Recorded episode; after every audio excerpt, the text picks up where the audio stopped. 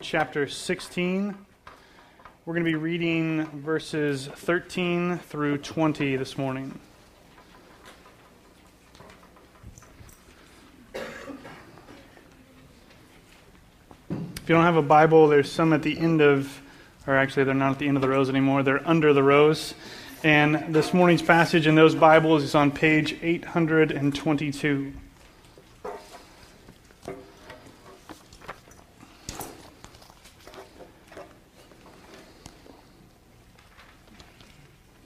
Again, that's Matthew chapter sixteen. We're going to be reading verses thirteen through twenty.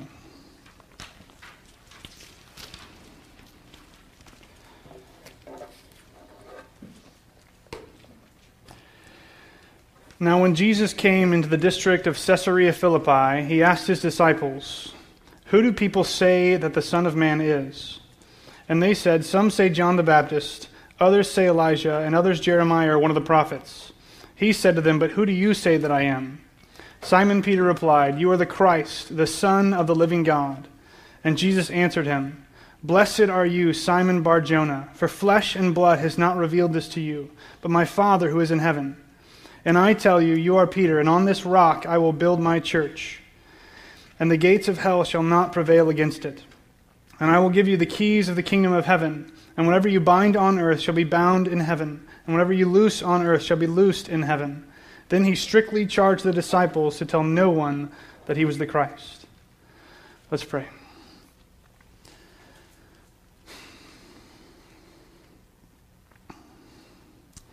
Father, we thank you for this day. God, that the, the changing of the weather is a reminder that we are not in control of our lives. God, unexpected ice on windshields and on streets is a reminder that things don't go according to our plan, but they go according to your plan. God, we thank you that your plan for salvation is more gracious than ours would have been. God, that even though your creation, us, re- rebelled against you and rejected your rule over us, you sent us a Redeemer in Christ.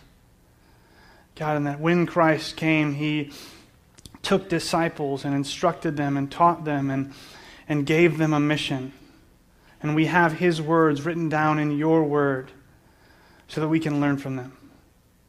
So God, we ask this morning that you would just send your Spirit to empower us to understand your word and empower us to apply your word to our lives so that they're transformed from how they were before. We thank you for Jesus and his sacrifice on our behalf. It's in his name we pray. Amen. I'm going to turn these lights on so I can actually read.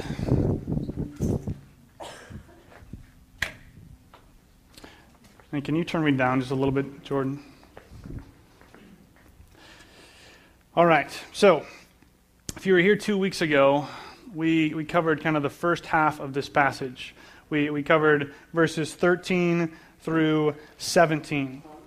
And when we, when we read the whole passage two weeks ago, we talked about the fact that the main point of this passage, the whole passage, is that Jesus is the Christ and that that knowledge comes with responsibility. The main point of the passage is that Jesus is the Christ, he's the Messiah, he's the anointed one that was promised in the Old Testament, and knowing that, having that knowledge, places a responsibility on us to do something with that knowledge, to respond to who he is, to respond to what he's done, and to share that message with other people. That's what we talked about last time. We covered those, those first part of the passage, and today we're going to cover the last section of the passage. We're going to cover verses eighteen through twenty. So of that, that main point, that Jesus is the Christ and that that knowledge comes with responsibility, the, the first part of the passage, two weeks ago, we kind of focused on the first half of that statement, that Jesus is the Christ and what that means and who he is. Today, we're going to focus more on the kind of second half of that statement, what the responsibility is that we bear as believers because we have that knowledge. So, we're in verses eighteen through twenty. And that's where we're going to begin with verses eighteen and nineteen. And, you know, before we get into this passage, I kind of want to preface all of it by saying that these verses, eighteen and nineteen, are, are some of the most controversial verses in the entire New Testament. It doesn't really look that way. You know, if you just read it, it may not seem like they're, they're, they spark a big controversy, but they do. And I got to tell you, I'm not really excited about teaching this passage. There was a time in my life uh, when I was a seminary student that I loved these passages. And if you know any Bible majors, you probably understand that. Controversy's fun, right? We can, we can debate, we can argue with one another, we can prove why someone else isn't as smart as we are. But when it comes to, to preaching a passage like this, I would rather spend more time on, on learning what this passage has to say about how I should live instead of how to navigate the controversy. And so, you know, it's probably weird for a pastor to say he's not excited about preaching a text, but hey, that's where I'm at this morning. And so we're going to talk about, about this controversy. We're going to talk about what these, these phrases in this verse, these verses mean. But I think that more important than that, what, what we need to do this morning is we need to get past all that, that those arguments and all those debates and all that controversy and find out how these verses actually apply to our lives. Because it's really easy just to kind of get sucked into things like that and forget about the fact that this text actually bears weight on how we live. And so we want to do both this morning. We want to focus on kind of how to navigate the debates, but also and how the text should impact our life. And so we're going to go through this. In some ways, it's going to be a little longer than normal, uh, possibly. And so I would ask you just to bear with me this morning, because you know on other weeks I'm shorter. And so we're going to start with verses eighteen and nineteen. eighteen, and I tell you, you are Peter, and on this rock I will build my church, and the gates of hell shall not prevail against it. I will give you the keys of the kingdom of heaven, and whatever you bind on earth shall be bound in heaven, and whatever you loose on earth shall be loosed in heaven. So, first question, why is there controversy surrounding these verses? There's controversy because one uh, sect of Christianity has kind of taken these verses and used them to, to teach a whole lot of things. That, that group would be the Roman Catholic Church. The Roman Catholic Church has, has founded kind of three major beliefs on this passage. The first major belief is that Peter, the guy that Jesus is talking to in this passage, was the first bishop of Rome. We probably know the bishop of Rome by another name, the Pope. Roman Catholics historically believe that Peter was the first Pope, and they, they, they kind of tie that back to this text. The second belief they've based upon this is that Peter and all those who, who come after him, all the other popes, all the other people who are his successors, have infallible communication from God when it comes to these, these matters of binding and loosing that we're going to talk about later. So, they think that the guy who's, who's pope now, when it comes to these issues of binding and loosing that we're going to talk about later, that they cannot be wrong. They're right all the time. They're infallible. The third major belief is that bishops, like Peter and those after him, and priests, those who hold the offices of the Catholic Church, have these kind of special spiritual gifts that, that other believers don't have. Only those who serve in those offices. So it would be like if, if we believed at B C, which we don't, that only pastors have the spiritual gift of teaching. Or only pastors have the spiritual gift of discernment. And only deacons have the spiritual gift of, of service. We don't believe that. We think all Christians can have any spiritual gift. It's not tied to a specific office. And so, these verses have kind of sparked this controversy because if you've read any theology books or you've read any commentaries, when one group comes out with an interpretation of a passage, not too long after that, another group comes out with an interpretation that says that group's wrong. Right? If, if Doctor Morgan and Doctor Bergen were to, to team up and come out with a book that says they believe that Christians should celebrate the Lord's Supper every single day of the week, within probably a year or two, other biblical scholars as equally qualified as them would come out with a book and say, no, you're only supposed to take the Lord's Supper once a quarter. And this is why. These are, these are the verses that defend this. Whenever someone puts forward a view, someone always comes out and argues against it. And so, the Catholic Church has kind of come up with these interpretations of this passage, and then through the Reformation, people came up with arguments against it. And so, these verses have led to controversy. And the first question that we need to ask in order to, to answer what these verses mean is in verse eighteen, Jesus says, "You are Peter, and on this rock I will build my church." So the first item of debate is, is who is the rock? Who is the rock? Or, or what is the rock? And there are really just three options here. The first one is that Peter is the rock. The second one is that what Peter says, Peter's, Peter's confession, where he says, "You are the Christ, the Son of the living God." That's the rock that the church is built upon. The third one is that Jesus is the rock. Those are the three options. So let's talk about each of these.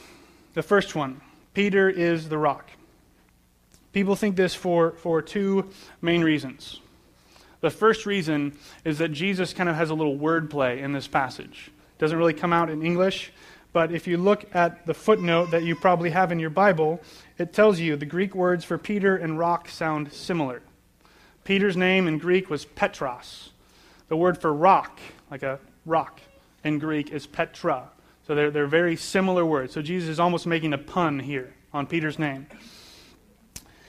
And so most people say, well, clearly, you know, he, he's, he's making this wordplay, so he's making a connection between Peter's name and the word rock, and Peter's name even means rock in Aramaic. And so most people say, well, clearly he's talking about Peter because he, he says this, this phrase. The other reason why people say that Peter is the rock is because Peter's the most obvious answer in the text. If, if you're reading this passage, if, you, if you've never been exposed to any of the controversy before, if, if you just look at it and take it at face value, he says, "You are Peter, and on this rock I will build my church." It's, it's the closest thing in the verse. It's the most, in some ways, the most logical answer is that it's Peter. So the question would be, if he makes that wordplay, if it's the closest thing in the passage, then, then why do people say Peter's not the rock? Well, I think that most people say Peter's not the rock is because the Roman Catholic Church has said Peter is the rock. And they don't want to agree with that. They don't, they don't want to take their view, and so they, they come up with another answer. This leads us to the next one. What Peter says is the rock. So his confession of Jesus as the Messiah, his confession that Jesus is the Son of God, then becomes the rock or, or the foundation or the, the basis of what Jesus is going to build the church on. The problem with this is that Jesus could have said a whole lot of other things to make this a lot more clear. He could have said, "And on this statement, on this truth, on these words, on what you've said, on your answer, on your confession, on your profession." He could have said an entire list of things that would have been a whole lot more clear for us as we're trying to identify who the rock is. But he didn't say that. He made that word play between Peter's name and rock. And so that kind of makes it confusing if what he's talking about is what Peter's said. The main argument for this view That, that Peter's confession is the rock is that it argues against the Catholic position.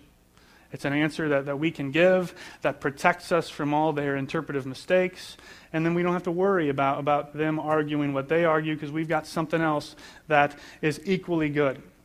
The third option, and this one is my favorite, but I don't agree with it. The third one is that Jesus is the rock. It's my favorite because I picture Jesus saying it as he's like flexing his abs and pointing at his body. "On this rock, I'll build my church."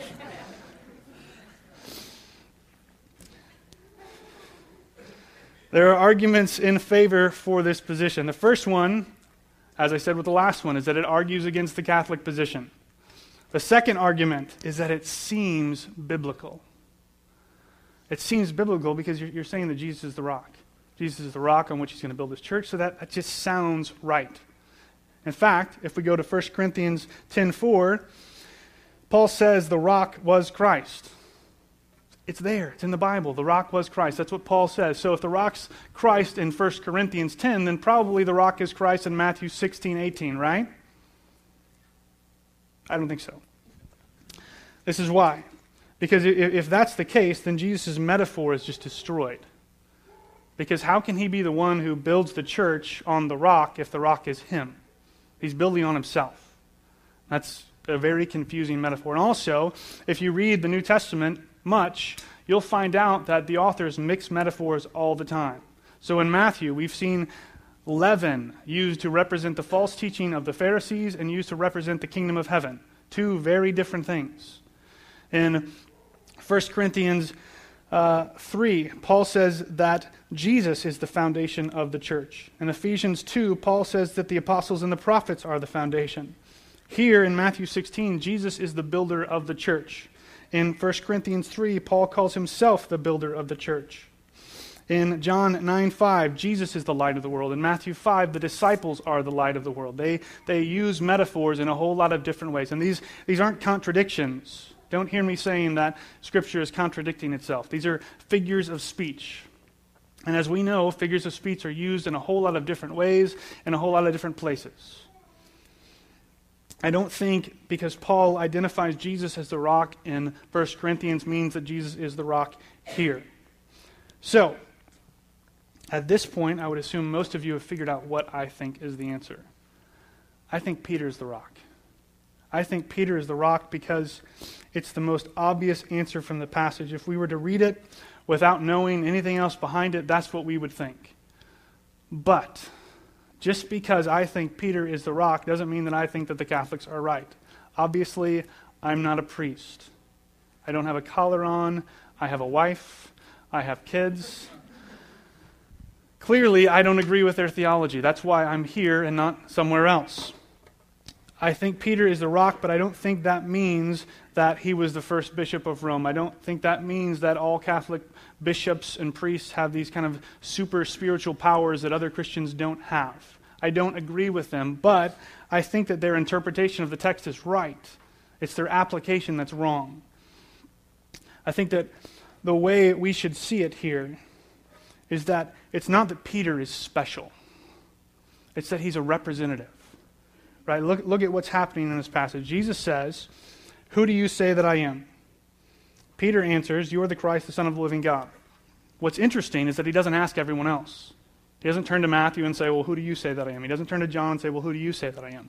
Peter answers, and then Jesus stops asking. That's probably because all the other disciples agreed. They either nodded or, or said the same thing or did something to let Jesus know that they all thought the same. Peter is representing the rest of the disciples. And so when Peter is the rock, he's not this, this unique rock that no one else is. He's representing all those who would make the same confession that he makes, that Jesus is the Christ, the Son of the living God. So Peter is the rock, but he's not the rock in the way that some people have understood him to be. And what's crazy about, about all this controversy, just like we've spent, I don't know, probably five minutes talking about Peter, is that both, both Catholic scholars and Protestant scholars have missed what's significant about this passage. If you look at verse uh, seventeen, verse eighteen, sorry, Peter's not doing anything. We spend all this time talking about Peter, but Peter's not doing anything in this verse. He's being identified. Jesus says, "You are Peter." And Peter just stands there and goes, "You're right." That's all he's doing. What's important, what's significant in this passage is what Jesus does. What Jesus says that he's going to do, that's what we should spend all our time focusing on. We shouldn't focus on this, this controversy that just is going to divide us and confuse us, and we're going to spend more time talking about this guy who just has his name said. What's important is what Jesus does. He says, "I will build my church. I will build my church." There's this book, uh, and I referred to it in two weeks ago, but it's it's by, by this guy named Don Whitney. It's called Spiritual Disciplines for the Christian Life. And in this book, he, he talks about, about meditating on God's Word as, as a discipline that all believers should have. And what he says is that he says that, that most people, most Christians, don't spend enough time reading the Bible. And I think he's right.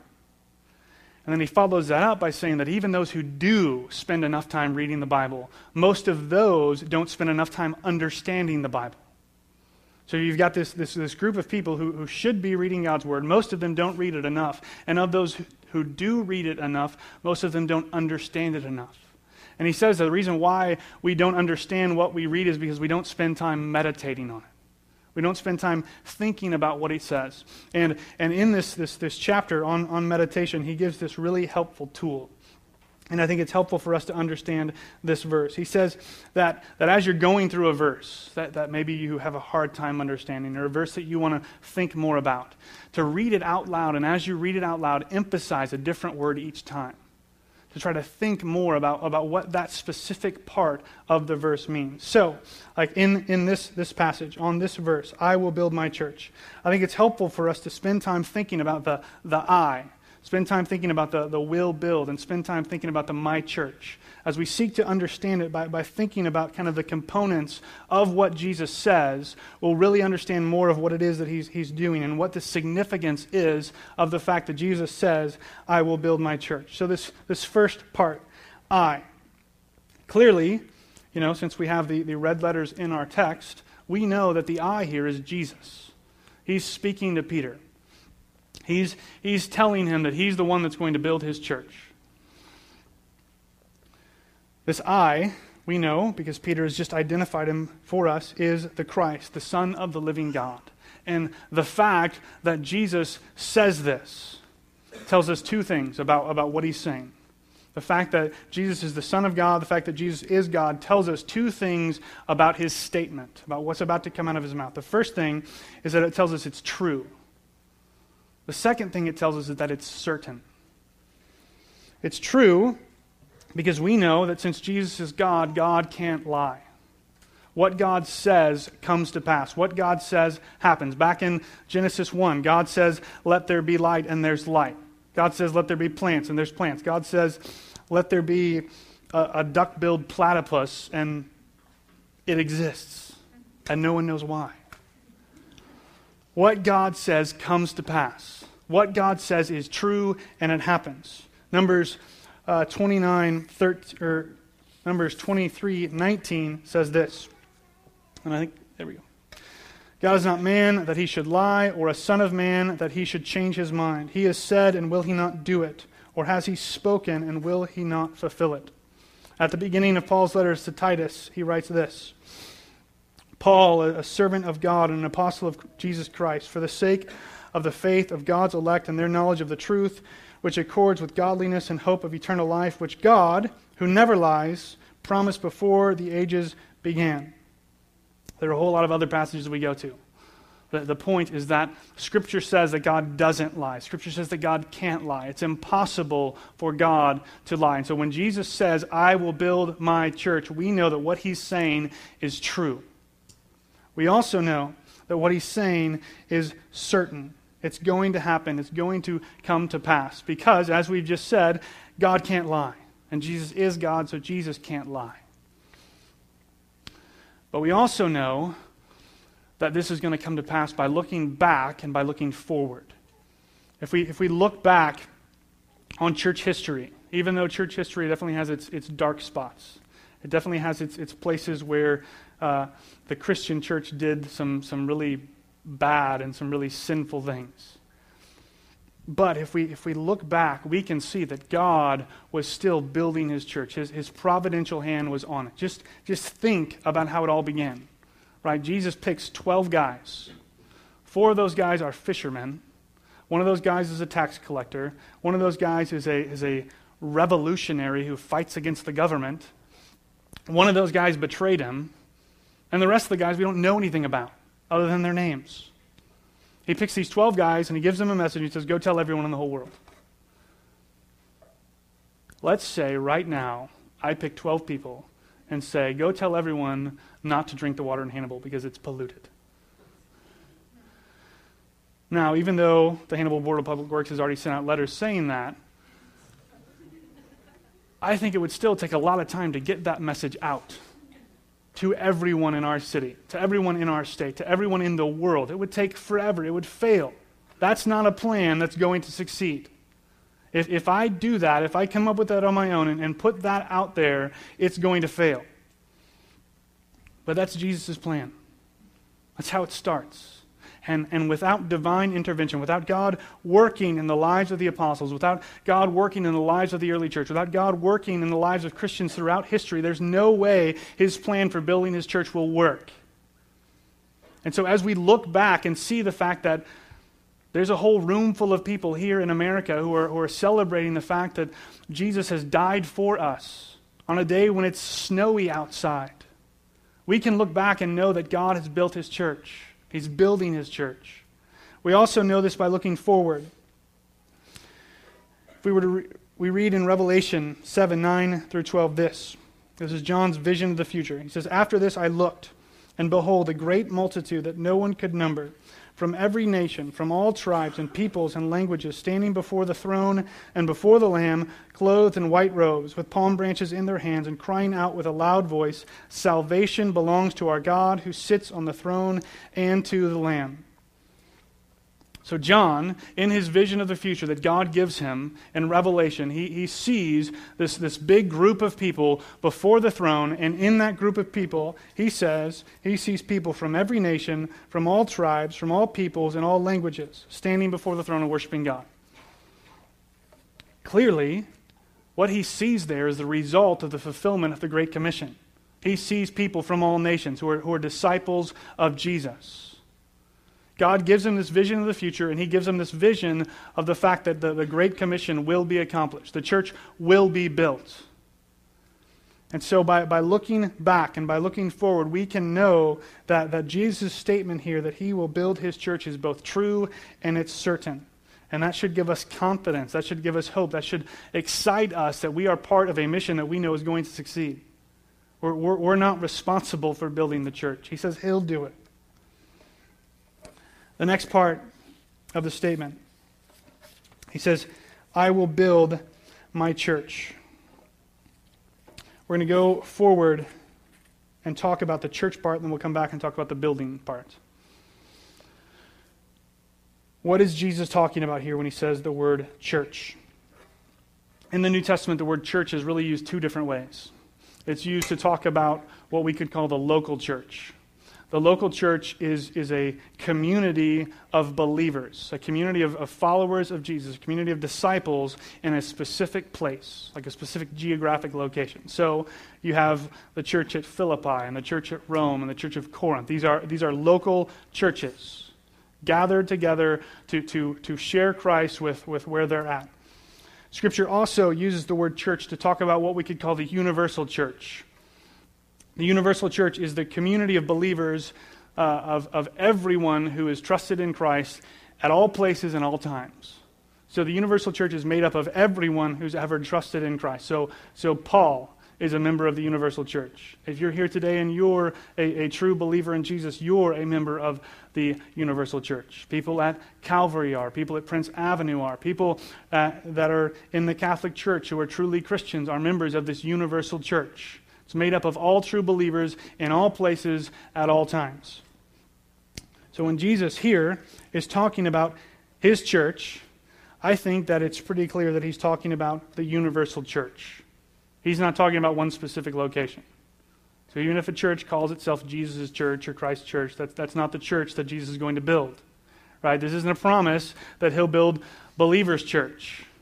It's not a promise that he'll build Calvary. It's not a promise that he'll build my church back home. It's a promise that he'll build his church, the universal church.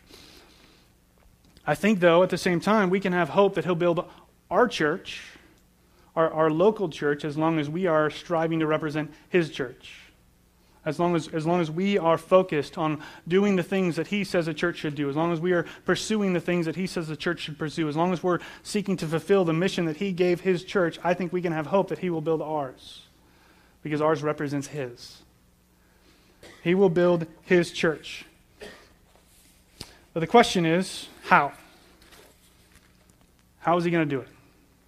How is he going to, going to build his church in, in our city? How's he going to build his church in our nation? How is he going to build his church in our world? I think the, the short answer is read the book of Acts and find out. That's what he does, right? The book of Acts is about him building his church.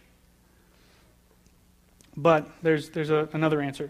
This is my answer, and I think we have this on a slide. Jesus builds his church by supernaturally empowering his followers to share his message and carry out his mission, resulting in supernatural transformation in the lives of others.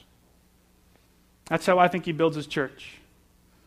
He supernaturally empowers his followers to share his message and carry out his mission, resulting in supernatural transformation in the lives of others. That's based on a whole lot of passages, and we don't have time to talk about them all today. If you don't like that, if you have questions about that, I would love to talk to you about it. But that's my answer.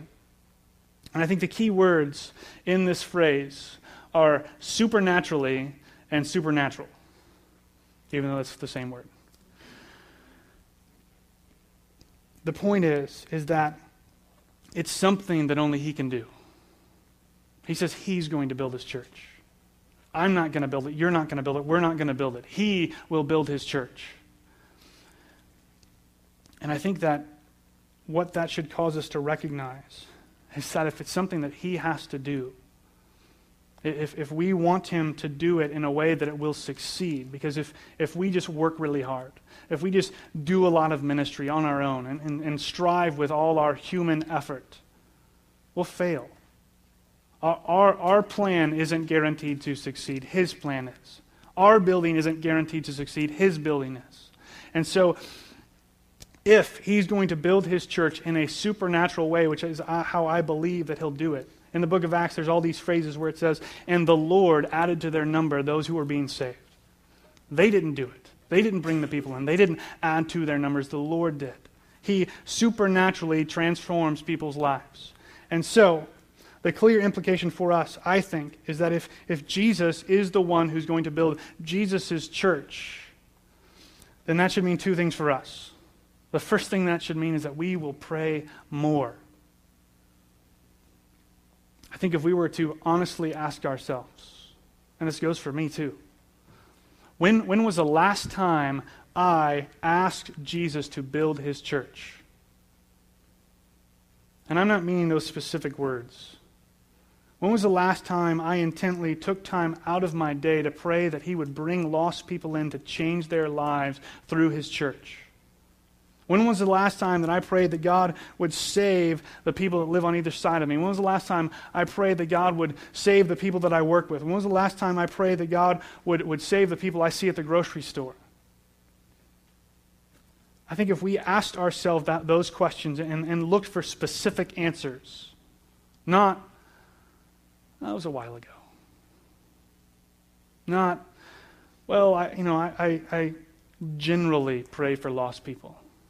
God, save my neighbors. God, save the people I know who don't know you. I think the answer to those questions would convict us, because the reality is, no matter how much we're doing it, it's not enough. And I think you, if, you, if you know me well, you know that I'm not trying to guilt you into doing this, because that's just changing one sin for another sin.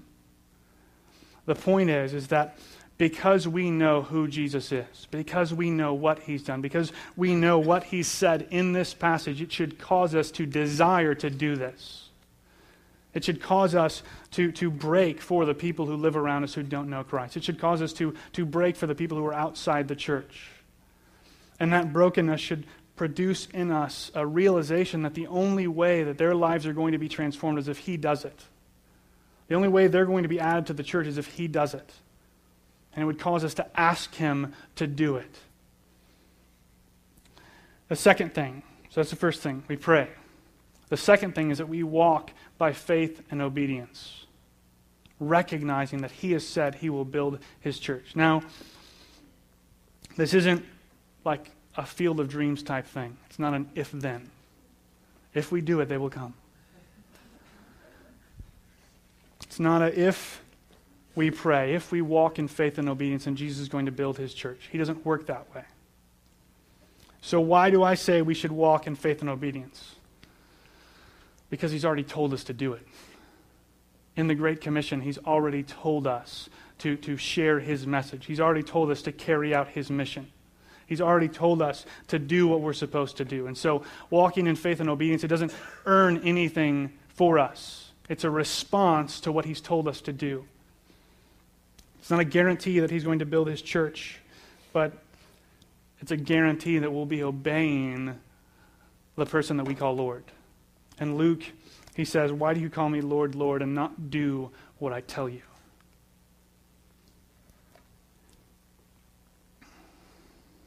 Right now, uh, we're going to do something that I hope to do more often together as a church. We're going to do some immediate application of the sermon, and then we'll come back and finish the passage. And so with with the people that are next to you, I would like for you to take a couple minutes and pray what we've just talked about.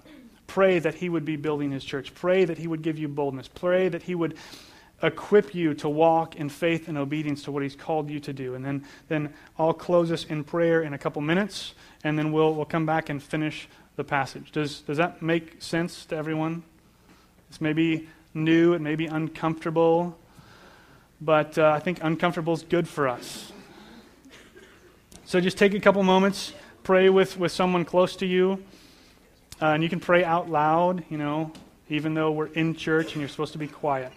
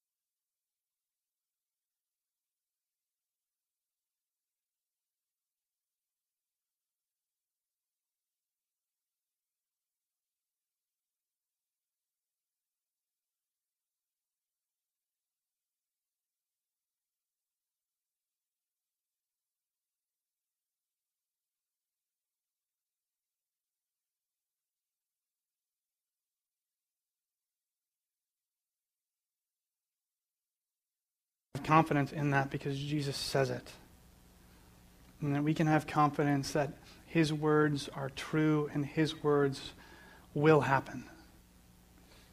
God, we pray that that your spirit within us, God, would move us to seek you more on behalf of those around us, that would seek you more on behalf of, of you building your church and in, in, in our city and in our nation and in our world. God, that we would make it a priority to pray for that, that we would make it an oppor- a priority to, to pray for specific, specific people, God, that, that we wouldn't use excuses or laziness or busyness as a reason not to pray. God, that you would help us to walk by faith and to walk in obedience, that we would do what you've told us to do. God, that we would go out by the power of your Spirit and, and to share your message and to carry out your mission that you gave your church. God, help us to be faithful and help us to trust that you are faithful to, prov- to, to deliver on your promise. We thank you for Jesus, and it's in his name we pray. Amen. All right.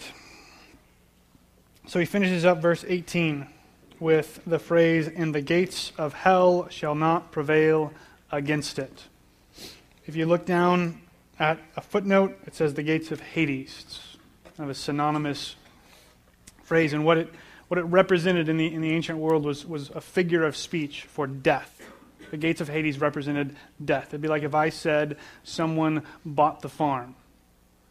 Most of you would not think that I mean someone went out and purchased some land with a barn on it and some cows. I would mean somebody died. It's a figure of speech that we all know, that we're all familiar with, that represents death. This is what the gates of Hades would have been for Matthew's readers. It's what the gates of Hades would have been for Jesus' listeners. And so what he's saying is that death will not overtake the church. It will not die. It will not perish. It will succeed. He's just reiterating what we should already know because Jesus is the one who's saying it. He's saying he will build his church. It's not going to die. It's going to succeed. That's verse eighteen. Got two more, and I promise these will be quicker than the first one.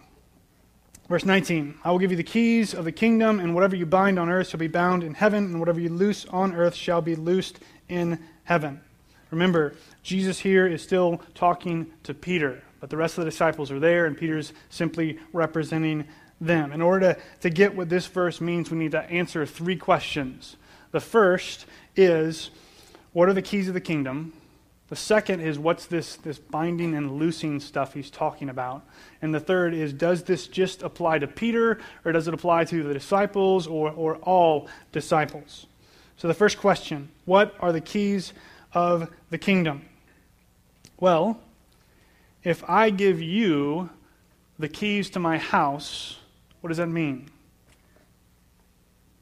It means you can get in my house, right? It means that you have access to all of my stuff.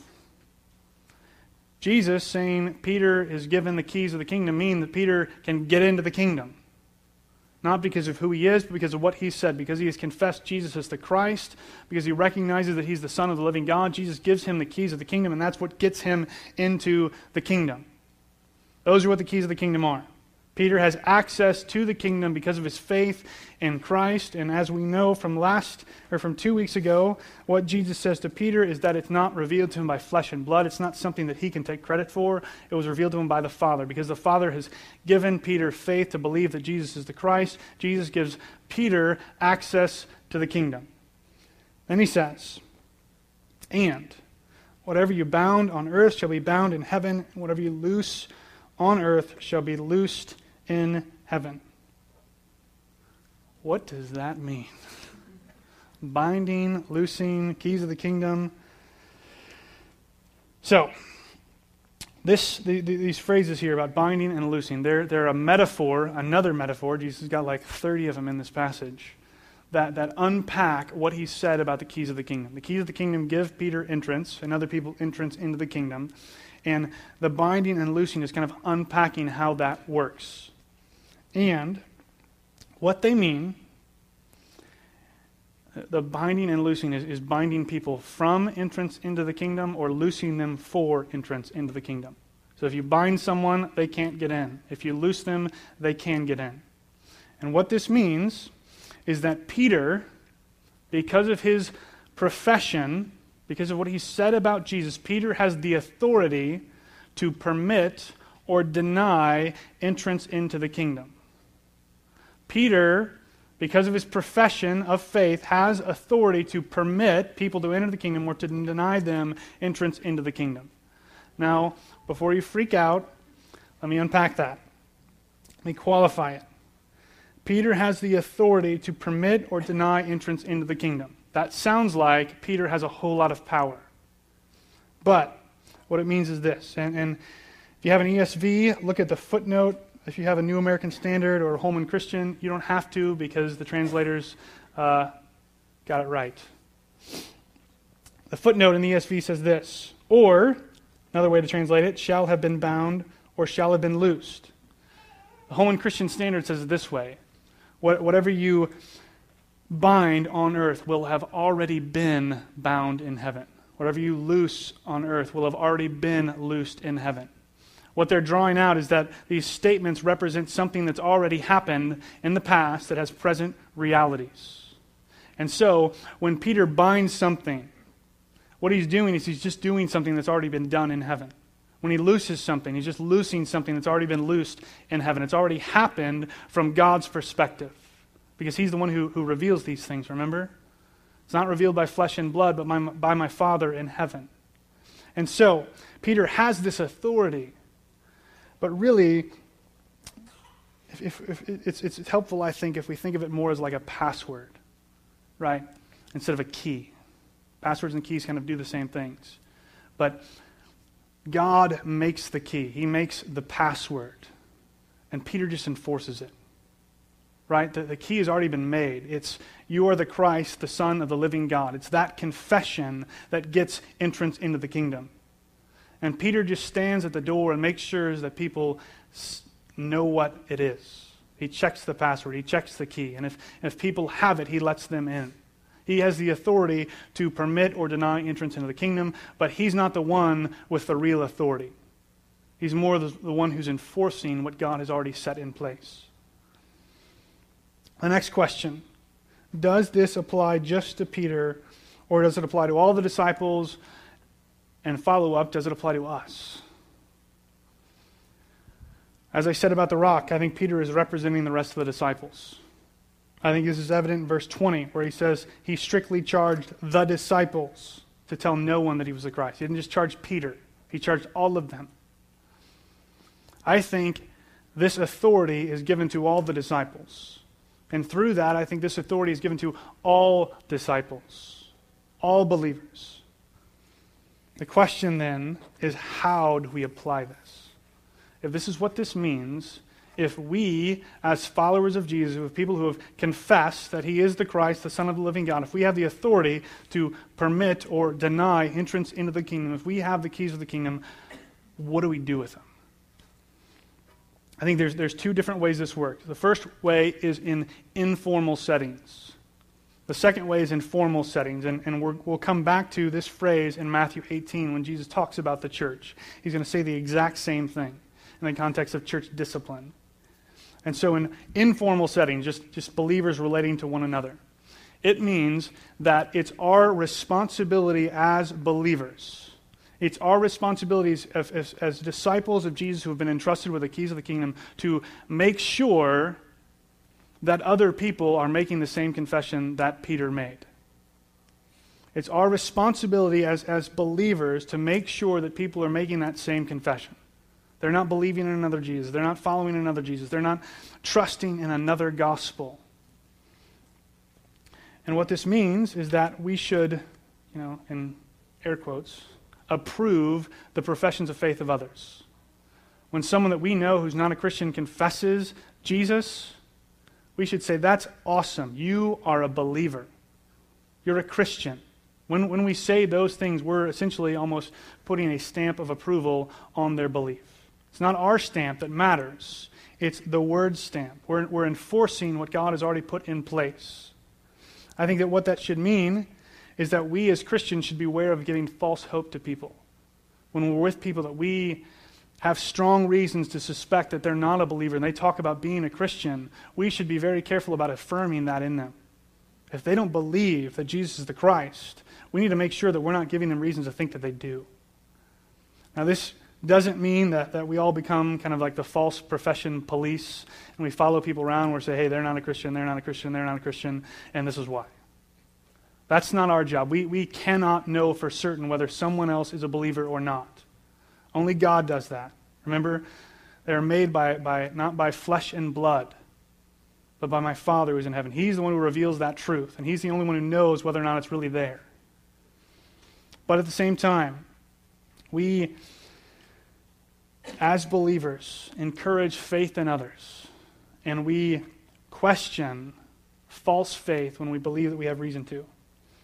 I think in formal settings, so like the church, this functions in a lot different way. For us at B C, we're a church that believes that only Christians can be members. I know that sounds extremely obvious, but it's not for, for, for a lot of churches. And so the way this works, the way we as, as elders exercise the keys of the kingdom, is that when someone says, I want to be a member of your church, we say, that's great. You have to go to a new members class. You've got to read our statement of faith and our covenant and sign it, and you have to meet with the elders. And in that interview, we ask people what the gospel is. We ask them how they've trusted in the gospel. We ask them things that we believe give us a good picture of whether that person is really a believer or not. And to be honest, as I was studying through this passage, I realized that there's a question that we need to start asking that we haven't currently asked. And that question is, when was the last time you shared your faith? Because Peter is, is applauded not just for believing who Jesus is, but for sharing that with other people. He says it out loud. He talks about it. He makes the profession. And so we use the keys of the kingdom as a church as we verify whether or not people are believers. And, and that's not just the elders. All the members do that too. When someone wants to join our church, after they go through that whole process, we let everyone know, hey, you know, Raylene wants to join our church. Is there any reasons why we should be worried about that? And we put that out there. And if you, as a member, have a reason, you come and you tell us. If you don't have any reason, that's you giving your approval to what we've said. Hey, we believe that Raylene is really a believer, and that's why we're letting her join our church. And right now she's really embarrassed. But she is a member, and we did let her join our church because we do believe that she's a believer. We also practice the keys as a church in, in, in the sad case of church discipline, which we'll get to in Matthew eighteen. If someone is living their life in a way which, which clearly argues against the fact that they are really a believer, we as a church will say, hey, we let you join, we thought you were a believer, but because of how you're living now, we don't think that anymore. And so, you've got to go. That's a huge issue and not part of the sermon. We'll talk about it in a few chapters. Those are the keys of the kingdom. Those are how we bind and loose. I, I believe that it applies to all believers. It definitely applies in different ways to formal settings like the church, like with elders, but it does apply to all of us as disciples who are represented by Peter in this passage. Verse twenty, then Jesus says, don't tell anybody that I'm the Christ. Why? Right?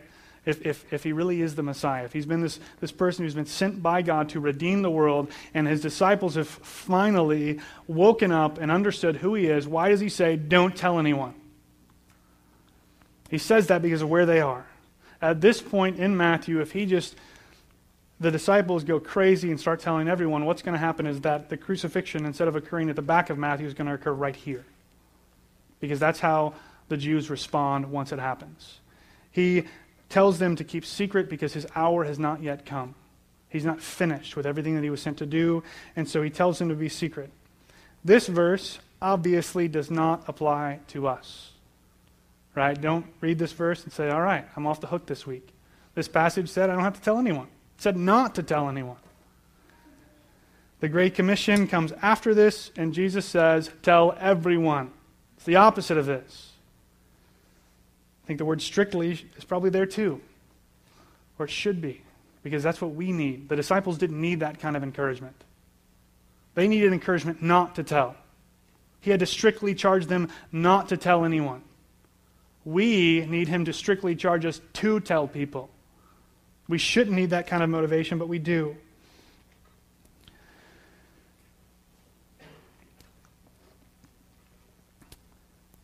Before we move on to the Lord's Supper, even though, you know, this has been a longer sermon than normal, I realize that a lot of this stuff is confusing, difficult. Does anybody have any questions? We don't normally do that, but since this is a different kind of passage, and we've already done one thing different today, let's let's add in another. Does anybody have any questions about this passage, about what it means? And if you you're somebody who is of a more less outgoing nature, and you would like to ask me afterwards, that works too. Okay, evidently I was perfectly clear, readily understood. Nobody disagrees. All right. The Lord's Supper. This is a place where we as a church exercise the authority of the keys. Right? If, if I don't, here we go, here's a bulletin. On our bulletins, if you've ever read them, they say this. Believers Church invites everyone who has trusted in Christ alone for salvation to participate with us as we take the Lord's Supper together. This is a time where we as a body confess and renounce sin and meditate on the many things that Christ has done for us. Take individual time in prayer and then go forward to the table in the back to take the Lord's Supper when you, and when you're ready, return to your seat. That part where it says, Believers Church invites everyone who has trusted in Christ alone for salvation to take the Lord's Supper. What we're saying is that if you haven't trusted in Christ alone for salvation, don't take the Lord's Supper. This is a place where we say, if you're not a Christian, you should not do this. It's not because we want to be exclusive. It's not because we want to be mean or rude. It's because of this. In First Corinthians eleven, twenty-seven through thirty, Paul says this, Whoever, therefore, eats the bread or drinks the cup of the Lord in an unworthy manner will be guilty concerning the body and blood of the Lord. Let a person examine himself then, and so eat of the bread and drink of the cup. For anyone who eats and drinks without discerning the body eats and drinks judgment on himself. This is why many of you are weak and ill, and some have died. Paul, in that passage, talks about all these, these, these crazy things the Corinthians were doing at the Lord's Supper. They were, they were getting drunk. They were like eating a full meal. They were excluding people. They were making, uh, you know, just, just doing all kinds of stuff that, that shouldn't be done at the Lord's Supper. And Paul says, because you've done things this way, this is why these things are happening to your people. This is why some of you have gotten sick. This is why some of you have died. The Corinthians weren't guarding the Lord's Supper.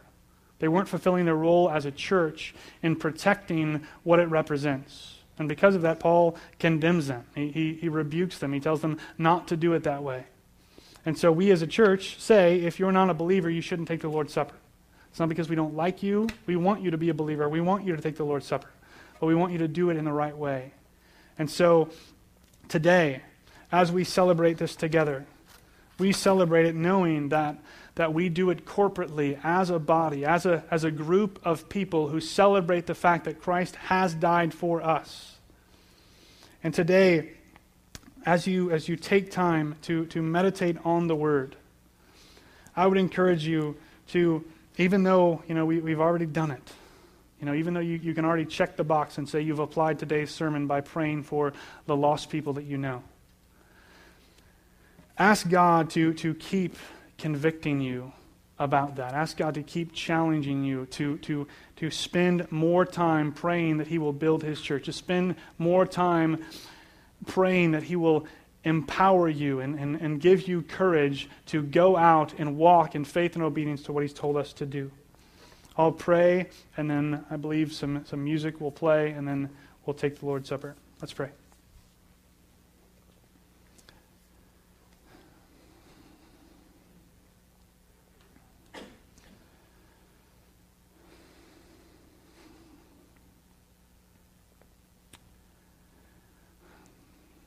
Father, we thank you that even though your word can be controversial, even though it can be debated, even though it can be confusing and, and hard to understand at times, that who Jesus is is clear. God, that He is the Christ. He is your Son. And your entire word is painted with the story of His redemption of us. And that we know the beginning and we know the end. We know that the mission that He has tasked us with will be accomplished. We know that the people now who live in some remote part of the world that speak a language that no one yet knows, that they will have a representative before your throne. How we pray that You would help us to trust in Your faithfulness and to model it in our own lives that we seek to be faithful to do what You've called us to do. We thank You that You will build Your church. We thank You that You have given us entrance into Your kingdom because of the faith that You have given us in Christ.